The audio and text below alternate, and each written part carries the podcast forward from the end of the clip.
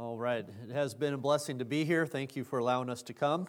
And uh, we got in just in time to help. And uh, we enjoy helping uh, where we can and uh, pitching in. Never been a wedding crasher before. That's a first for us, so that's great. can add that to our resume. Amen. And uh, just uh, thank you so much to, to you folks again, just for your investment in our, our ministry and our lives, and uh, we just appreciate that and are humbled by it. And uh, you know, uh, you know, we give we give to missions too, uh, and but we get to go around to people that uh, you know we're a lot of times on the receiving, but we also give. But uh, it, it's great to be able to come back to people that have given and have been a part of our, our ministry and giving specifically to our, our ministry and uh, just to thank them and uh, to know that, uh, you know, we're, we're doing what we can to get the gospel around the world. And so uh, just thank you for that investment. Now, take your Bibles this morning, turn to the book of Luke. Book of Luke, chapter 7. Also, just uh, thank you for allowing us to stay at the mission house. It's really a beautiful place. I think that's uh, new since we didn't we, we, we didn't we weren't we didn't stay in the mission house because I don't think it existed back when we came through last ten years ago, and so that's a blessing, and uh, we appreciate it. We're getting kind of spoiled to uh, talking to our house. Okay, Google, hey Google, you know. I don't know if that's going to do something now. I think uh, um, uh, we Caleb accidentally said, "Hey Google, turn off all the lights." and then we read, "Don't use the word all." like, so I don't know if that affected you guys or not. okay, that's good. So, um, but anyways, uh, but they it worked. It, all the lights went off. so, but it was a blessing. So um, it, has been great. So thank you for that as well. Uh, Luke chapter seven, and if you'll find when you find your place, go ahead and stand for the reading of God's word. Luke chapter seven verses 1 through 10 this morning. The Bible says in verse 1 Now, when he had ended all his sayings in the audience of the people, he entered into Capernaum, and a certain centurion servant who was dear unto him was sick and ready to die. And when he heard of Jesus, he sent unto him the elders of the Jews, beseeching him that he would come and heal his servant. And when they came to Jesus, they besought him instantly, saying, that he was worthy for whom he should do this. For he loveth our nation, and he hath built us a synagogue. Then Jesus went with them. And when he was now not far from the house, the centurion sent friends to him, saying unto him, Lord, trouble not thyself, for I am not worthy that thou shouldest enter under my roof. Wherefore neither thought I myself worthy to come unto thee.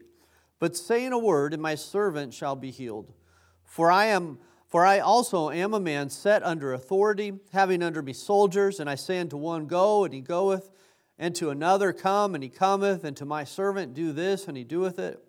When Jesus heard these things, he marveled at him, and turned him about, and said unto the people that followed him, I say unto you, I have not found so great faith, no, not in Israel. And they that were sent, returning to the house, found the servant whole that had been sick. I want to draw your attention this morning to that phrase uh, there I have not found so great faith, no, not in Israel. So great faith. I want to talk this morning about the man that amazed Jesus. Okay? Heavenly Father, I thank you for the Word of God and thank you so much for uh, the power of your Word. And Lord, I just pray that you would uh, just take the Word of God today and use it uh, as you would see fit. Lord, I pray that you would use this preacher. Lord, I have notes before me and things, but Lord, I just need the Holy Spirit of God to speak through me. And Lord, I just pray that you would use the message that's on my heart uh, to challenge each uh, one here today, whether uh, a Christian uh, or someone who may not know Christ as their Savior. Lord, I just pray that they would see from this, the Word of God how they can accept you as their Savior this morning. And Lord, I just pray that you would work in our midst this morning, and we pray this in Jesus' name. Amen. Thank you. you may be seated. I believe that we're living in a time, and I think you would all agree, that our faith is under attack. Uh, Bible believing Christians are under attack. Uh, people that believe in and stand uh, uh, without compromise on the truth of God's word are called oftentimes nowadays extremists, or we're called terrorists. And many times our faith is openly mocked uh, just simply because we believe what the Bible says is true. And yet, even though our faith may be mocked by the world, we see in this account of Scripture uh, that Jesus found something that made him marvel, that made him surprised, that made him amazed, and, and that was faith.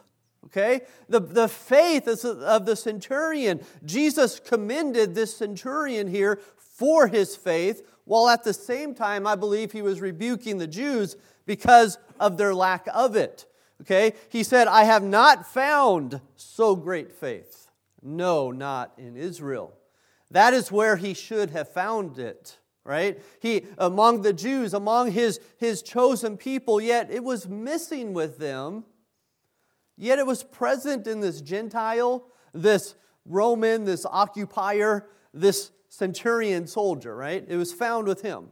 And I like what the word marvel means it means a wonder, uh, something that arrests our attention or, or causes a person just to stand and gaze in amazement. You know, there's only two instances in Scripture where Jesus marveled at someone, and uh, both instances had to do with their faith.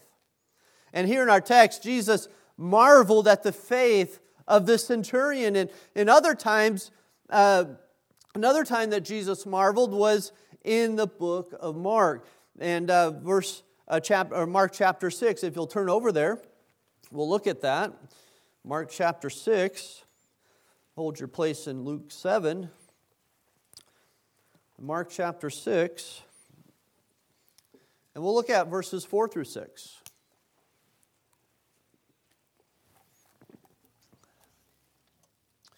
Verse 4 says, But Jesus said unto them, A prophet is not without honor, but in his own country, and among his own kin, and in his own house.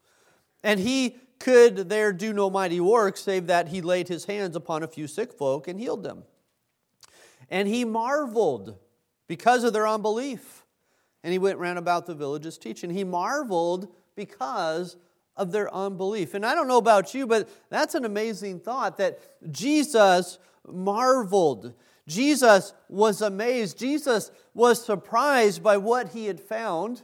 Okay? And he, he was surprised by where he found it, and he was surprised by in whom he found it.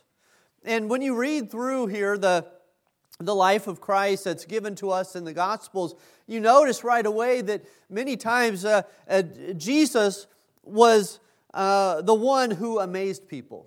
That was the usual thing. Jesus amazed people. People stood in amazement at what Jesus said, or by what he did, or by what he taught. And we know, uh, if you've been around uh, the Bible or around church any amount of time, uh, that Jesus was, uh, people were amazed when Jesus uh, uh, showed his power over nature. You know, we know the story of how uh, as Jesus and his disciples were out on a boat on the Sea of Galilee, and, and Jesus was asleep, and, and a storm came up, and you know the story how uh, the disciples were afraid for their life. They thought they were going to die, and Jesus is there sleeping.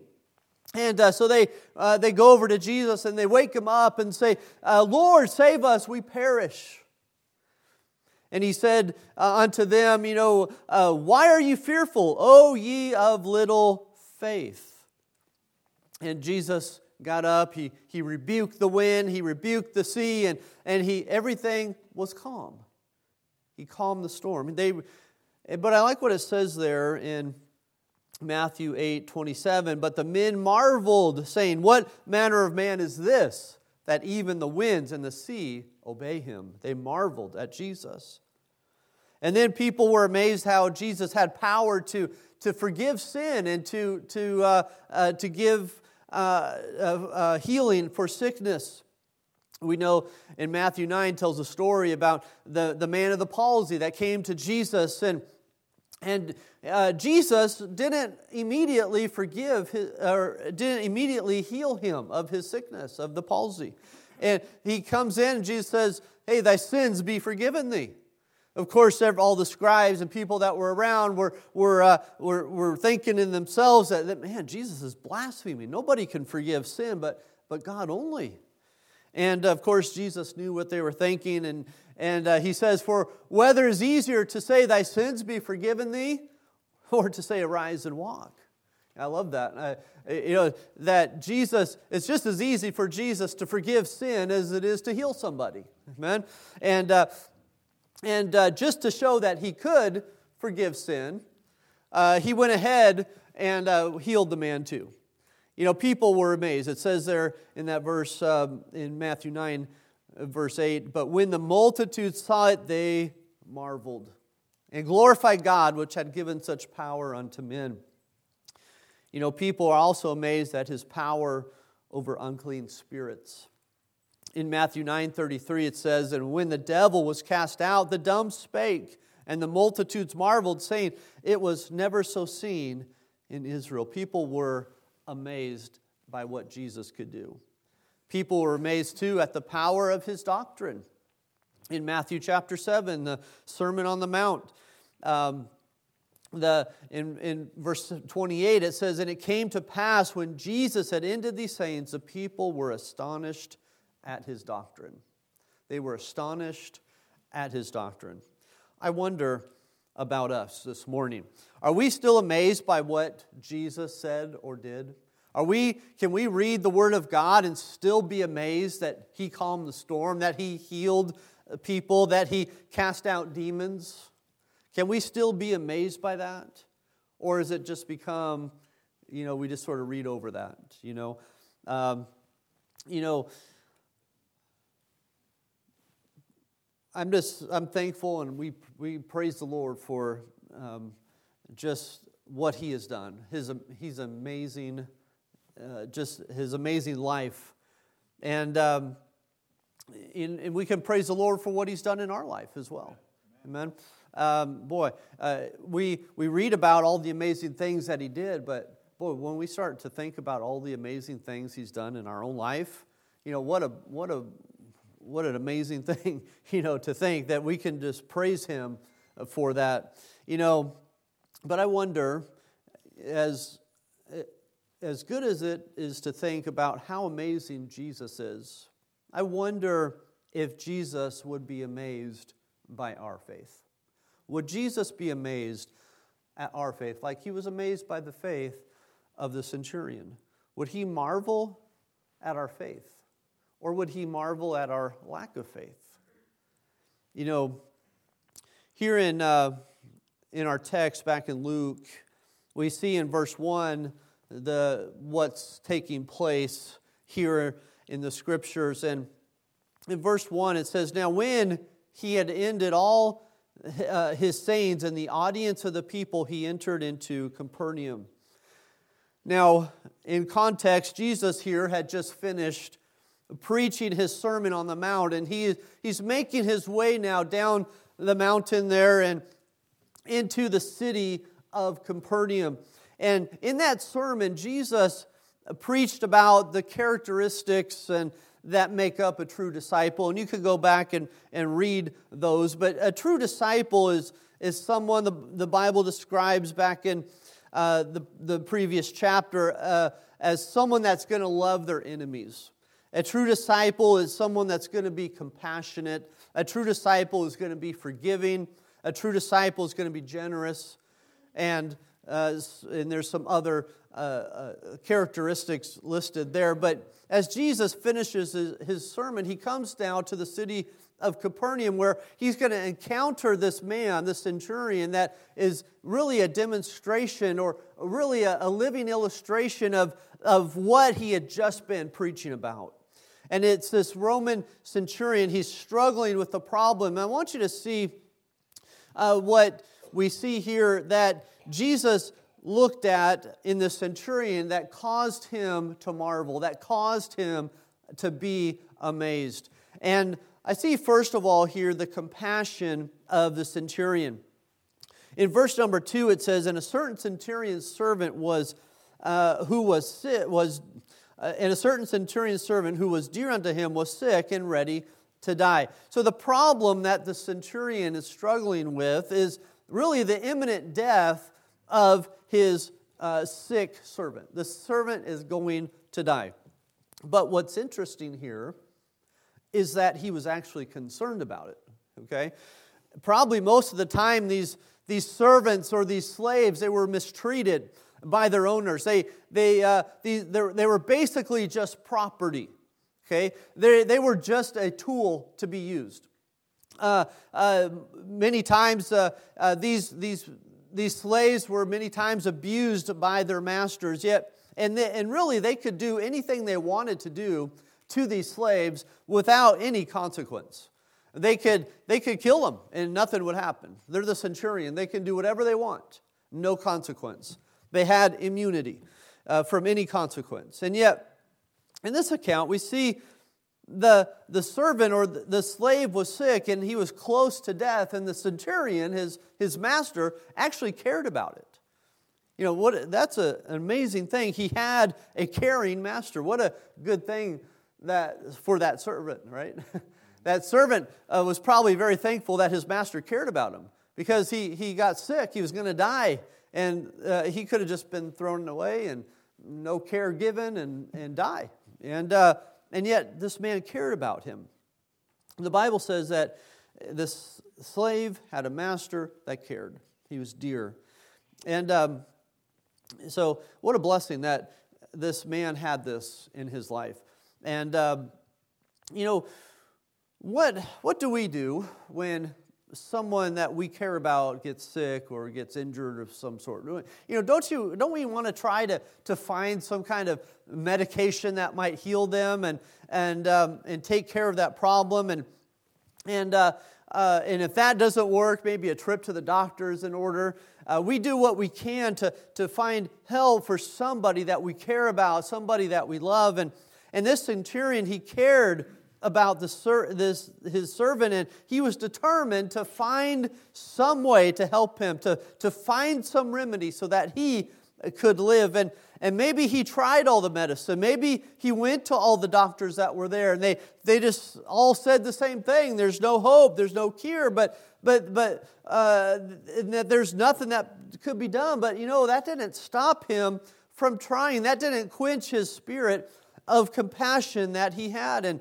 and, uh, and uh, you know, sometimes it's easy for, for us to forget or to look past the fact that, you know, we live in a world, don't we, that has a lot of people in it that are sick. They're in the same condition that this centurion servant is in, in a spiritual sense. You know, there's a lot of people that are sick with something called sin, right? All of us, Bible says, for all have sinned and come short of the glory of God. You know, that, that, that, uh, that means me. that means all of us. Uh, all have sinned and come short of the glory of God. We were born that way. We were born with that sickness, that disease called sin.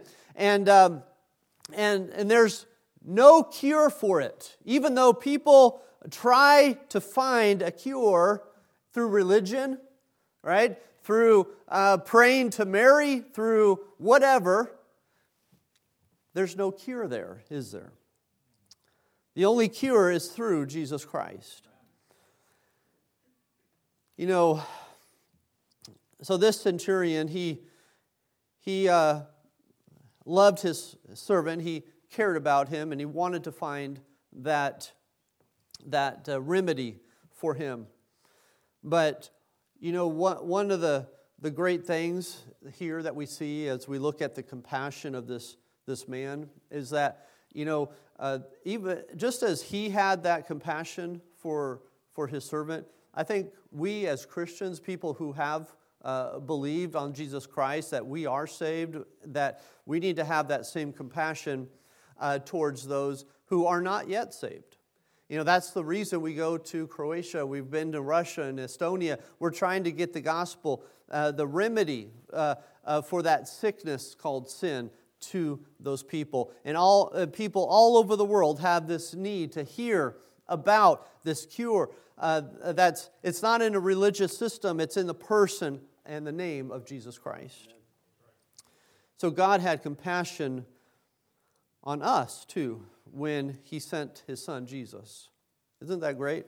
The Bible says in John 3:16, "For God so loved the world that he gave his only begotten son, that whosoever believeth in him should not perish, but have everlasting life." Psalms 86:15, "But thou, O Lord, art a God full of compassion and gracious, long-suffering, and plenteous in mercy and truth." Matthew 9 36 says, But when he saw the multitudes, he was moved with compassion on them, because they fainted and were scattered abroad as sheep, having no shepherd. Don't let anyone tell you that our God is a mean God. He is a God of compassion. He wants all of us to be in heaven someday. He wants all of us to be able to spend eternity with Him in heaven.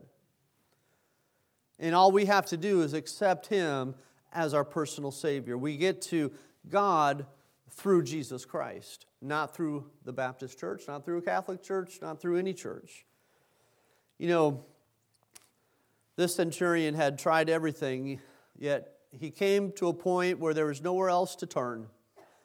You know, he had compassion, right? Yet, uh, in it, that in and of itself wasn't enough to heal his servant. So we see that uh, the faith of this centurion started when he had a need. Okay, uh, this centurion had a need. He had this need to get his servant healed, right? He was sick, he's going to die. He wanted to find some way to heal him, but um, he had compassion yet he was powerless to provide that cure. But I want to show you what happens next here in this passage in verse 3 and 4. And I want you to see, secondly, the plea of the centurion, or we could say the prayer of the centurion. It says in verse 3 And when he heard of Jesus, he sent unto him the elders of the Jews, beseeching him that he would come and heal his servant. And when they came to Jesus, they besought him instantly, saying that he was worthy for whom he should do this. You know, isn't it true that people don't usually turn to the Lord until they have some kind of a need or they have some kind of a problem that they can't solve themselves? When there's nowhere else to turn, they, they finally are at the end of the rope. They'll say, You know, I, I just need to turn to the Lord. And when people are at the end of themselves, uh, many times they do turn to the Lord Jesus Christ because they can't find answers anywhere else. And, and really, the world offers answers, don't they? you know, in, in psychology or whatever it is, they, ha- they, they think they have all the answers, yet the only answer is in the Lord Jesus Christ. Now, here we find the centurion realizing that there's nothing he could do but there was something that Jesus could do. Amen? The Bible tells us that he heard of Jesus. And I love that phrase. That's a beautiful phrase. He heard of Jesus. You know, there's so many people in this world who have never once heard of Jesus. And that surprises me. We have so much technology, and there's still people in this world that don't know Jesus or have never heard of him. Some may have heard of Jesus, and they, they, they don't know who he is still. I hope that the Lord would, would help us to, to speak more of the Lord Jesus Christ. But the centurion had heard of Jesus. You know, I'm thankful that he did. Maybe the centurion was kept informed about what was taking place in the lives of the Jews that were under his command and under his control there in that area. Maybe the centurion had gotten reports back from his soldiers about what Jesus was doing and how he was healing various people. You know, maybe somebody told the centurion how uh, Jesus healed a nobleman's son who was uh, close to death. Maybe, uh, uh maybe he had heard the account of how Jesus uh, cast out an unclean spirit from a man. Maybe he heard about that miracle when he healed that man that was sick of the palsy. Maybe he heard about all these things. And, and uh, when the time came and his servant got sick, and uh, he's, he may have just, re, that may have triggered something in his mind that, hey, I heard about this man Jesus. He, he was doing these things. He was healing people, he was helping people that were sick.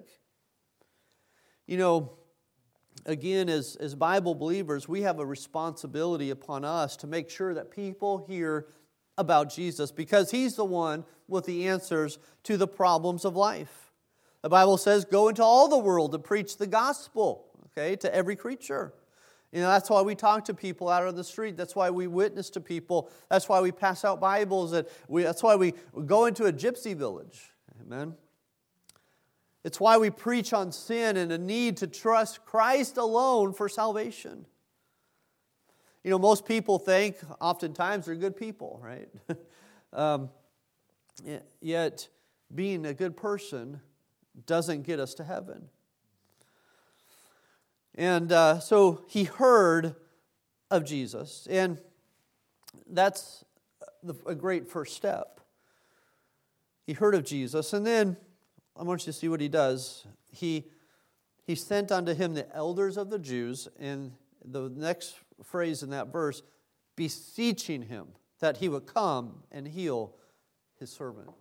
I love that too. It's uh, beseeching him. This, the centurion sent elders beseeching Jesus, asking Jesus, requesting of Jesus something. Maybe even they begged Jesus. And, I, uh, you know, I think in a way we could, you know, prayer is asking, isn't it? and we can maybe uh, use that term here, just, uh, you know, uh, have that compassion and, and want to see people healed and, and saved, and, and yet we can, and we're powerless in and of ourselves, but we know that Jesus can do something. And we pray to Him, we rely on Him. And, uh, um, you know, this centurion had a lot of authority. All he had to do was speak a word, and people did what he said.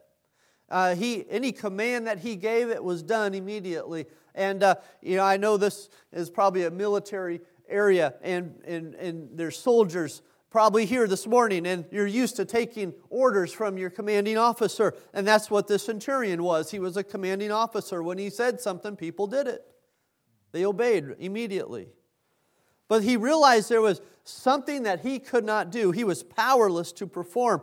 And you know, that's when he went and besought Jesus. He prayed to Jesus. You know, how many times do we have to just get on our face and before God and say, God, I can't do this. I need you to help me.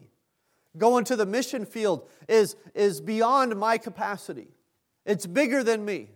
The language that we, we, we have to learn and, and speak is, is difficult and beyond my ability to, to get down. And, um, uh, you know, it's, it's disheartening after speaking Russian for so long. People still uh, would respond to me after I started speaking to them in Russian.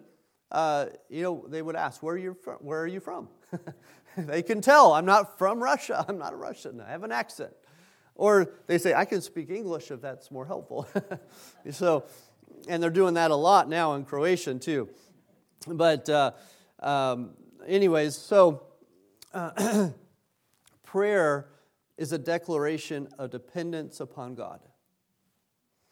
And when we get desperate or we get low, what we turn to, re, uh, what we turn to reveals what we truly believe. This man turned to Jesus in prayer or begging or asking, asking him to do a miracle. So, what's, what's great about this, too, is that uh, this centurion was around a Jewish area. Okay? Uh, what I love about this, he didn't place his faith in the religion of that area. He didn't go and try to become a, a, a Jewish person and follow their religion.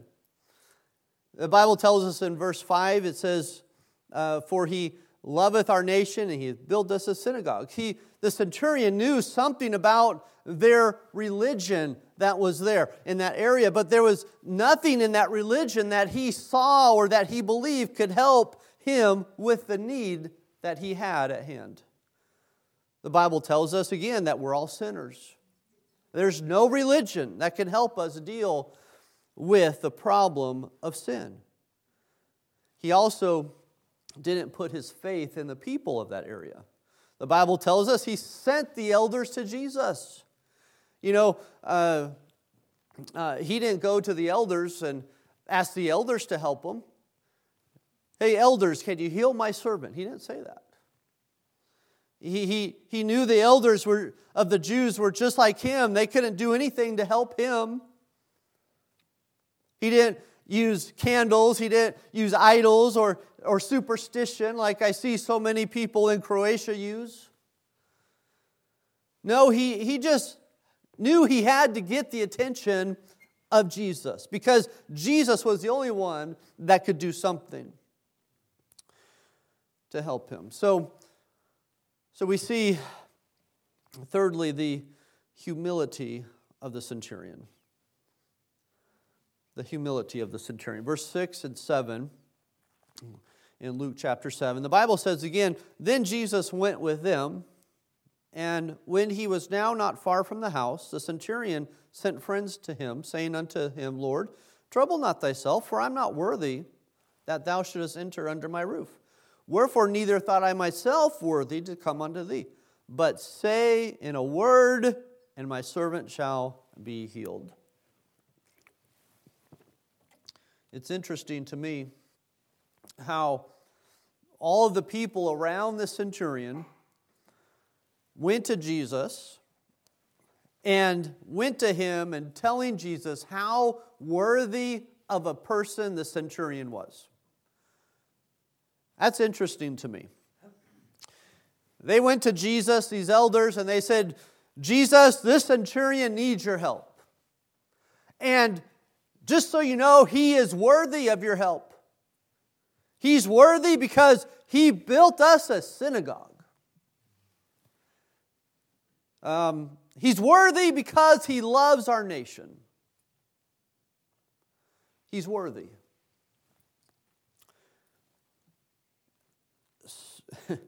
uh, it's interesting how often, you know, people think in themselves, you know, I'm a good person. when we're out witnessing to people and ask them why, you know, if they're on their way to heaven or not, you know, they always say, I'm a good person. You know, you know God's not going to let someone like me that's a good person go to hell. That's not the criteria, though. When the centurion speaks, he says exactly the opposite. He says he isn't worthy for Jesus to come to his house. In verse 7, he says that he didn't even feel worthy to come to Jesus personally. The centurion here recognized that in comparison to Jesus, he was nothing. He couldn't do anything. We're not worthy to go to heaven. We're not worthy that Christ should come and live in our hearts. And the only reason I'm saved this morning, or the reason you're saved this morning, is because of the grace of God. As a seven year old boy, I placed my faith and my trust in Christ alone. Not a religion, uh, not my good works, nothing. It, it, simply in Jesus Christ, because He makes us worthy. It's nothing that we do. In Proverbs 20, verse 6, the Bible says, Most men will proclaim everyone his own goodness, right? But a faithful man who can find. You know, again, when we witness to people, we ask them why God should allow them into heaven, they always respond by saying, I'm a good person, or I treat people right, or I go to church, or I've been baptized as a baby. You know what? There's no humility in that kind of faith. No humility at all. All people are doing is proclaiming that they are worthy. When you say, I'm a good person, all you're saying, God, I'm worthy, I'm a good person. God, I'm worthy, I've been baptized as a baby. God, I'm worthy, I go to this church and I give lots of money to it. Or, or, or basically, we're just proclaiming our own goodness. God wouldn't send, you know, people think that God wouldn't send a person that's so good to hell. But real faith says, I'm not worthy. But He is worthy. Okay? Real faith realizes who Jesus is that, and that he is God in the flesh and that he alone is worthy because he died on the cross and paid for my sin and for your sins. What did Isaiah do when he entered into the presence of the Lord, the throne room there in Isaiah chapter 6? Isaiah fell on his face and said, Woe is me. You know, the centurion did not tell the elders to go to Jesus and tell him how good of a centurion he was. He didn't say, hey, elders, make sure you remind Jesus all the good things I've done. Make sure you remind Jesus that I love the nation of Israel. Uh, make sure you tell him I built a synagogue for you. He never said that. The centurion simply in humility says, I'm not worthy. you know, God doesn't want us to work to earn his favor. He simply wants us to trust his word like the centurion did in verse 7 and 8. It says, um, Look at that in verse 7 it says, But say in a word, and my servant shall be healed. Say in a word. That's an amazing thing that the centurion said. And, you know, he just said, Say in a word, and he'll be healed. It's like, I've tried everything, I've tried all the medicine, all the doctors, but Jesus, I just say in a word, and he'll be healed. he exhibited some great faith right there. Um, and I wonder uh, how, how did he know that all he had to do was speak a word? How did he know this? And again, uh, he lived there in Capernaum. A lot of miracles that Jesus did were right there in that area. And no doubt he heard about all those miracles, and no doubt he heard how Jesus did those miracles. And many times he just simply spoke a word. And, and, you know, he spoke a word, and that paralyzed man was healed. He spoke a word, and the demon departed. He spoke a word, and the sea was calm. He knew that the words of Jesus had authority. And that's why this book is so important. This book is God's word, isn't it? Amen? And it has authority and it has power and we can trust it completely today. The Bible says that faith comes by hearing, and hearing by the Word of God. You know, we know that the end of the story in verse 10 says that the servant was healed. Jesus was amazed by the man's faith, and he healed his servant. And I close, as I close this morning, I wonder if God would be amazed at our faith. We've seen an example of this man who was compassionate. Okay? He cared about his servant, he, he wanted him to live. And I wonder if God were to examine our lives, would he find this quality of compassion in us? Do we have compassion for other people? Are we compassionate? This man was an example of prayer. He besought Jesus, he begged Jesus to do something in the life of his servant. I wonder who are we praying for that needs to be saved spiritually? Someone that needs to be uh, healed spiritually. Uh, you know, I want, you know, we're, we're praying for our, our Croatian teacher. She's been to church one time, and uh, uh, we're praying that she will get saved. And we've, we've met her husband, and uh, just praying for them to be saved, among others.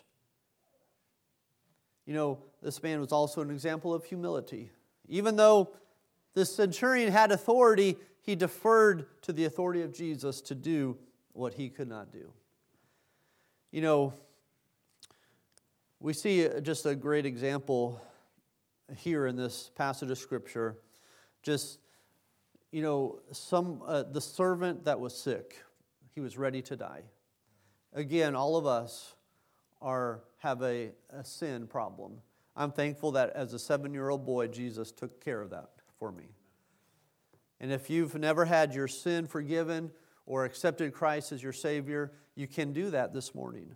And Jesus will fix up, uh, will heal that problem and, um, and save your soul and forgive your sins. You know, then there's this area of prayer, okay? Um, who are we praying for that needs to be saved? Other people need to hear this message, this message of salvation. And then that area of humility. I wonder if, uh, you know, we can't come to God with our, you know, proclaiming our own goodness. Okay, it doesn't work that way. The Bible says um, there's none righteous, no, not one. Okay, um, you know, it's because of Him that when we realize and come to Jesus, it's because of Him that we can be saved. You know, the Bible tells us that Israel limited God because of their unbelief. Jesus didn't do any mighty works there because of their unbelief. And I believe that maybe he wanted to, right? I bet he wanted to, but their lack of faith limited God. And I believe our prayer should be Lord, increase our faith. Increase our faith. I don't want to limit God. I don't want God to, to, when I get to heaven someday, to say, I could have done so much more through you. But you limited me because of your unbelief. I hope that we'll pray that and, and say, God, increase our faith. If you're here this morning and you don't know Jesus Christ as your Savior, I hope that um, you can start your journey of faith by, by accepting Jesus Christ as your personal Savior this morning. Let's um, stand together with our heads bowed and eyes closed. I'm going to just say a closing prayer and have Pastor come and lead in the invitation time. Heavenly Father, I thank you for this, uh, this passage of Scripture, what a challenge it is to, to me personally, and Lord, how, Lord, I just desire to increase my faith in you. And Lord, I just pray that um, you would help us all to do that. Lord, help us not to limit you because of our lack of faith. Lord, uh, um, Lord, I don't know if I would qualify as someone that amazes you because of my faith, but Lord, I desire that. And uh, Lord, I just pray that you would um, help us to think about this passage of Scripture, about this man that uh, surprised you, that amazed you because of his faith. Lord, help us to be those kind of people as well. And Lord, if there's someone here that doesn't know Christ yet as their personal Savior, I pray that today they would come and accept you as their personal Savior. And we pray these things in Jesus' name. Amen. With your heads bowed and eyes closed, Pastor, you come and lead in the invitation.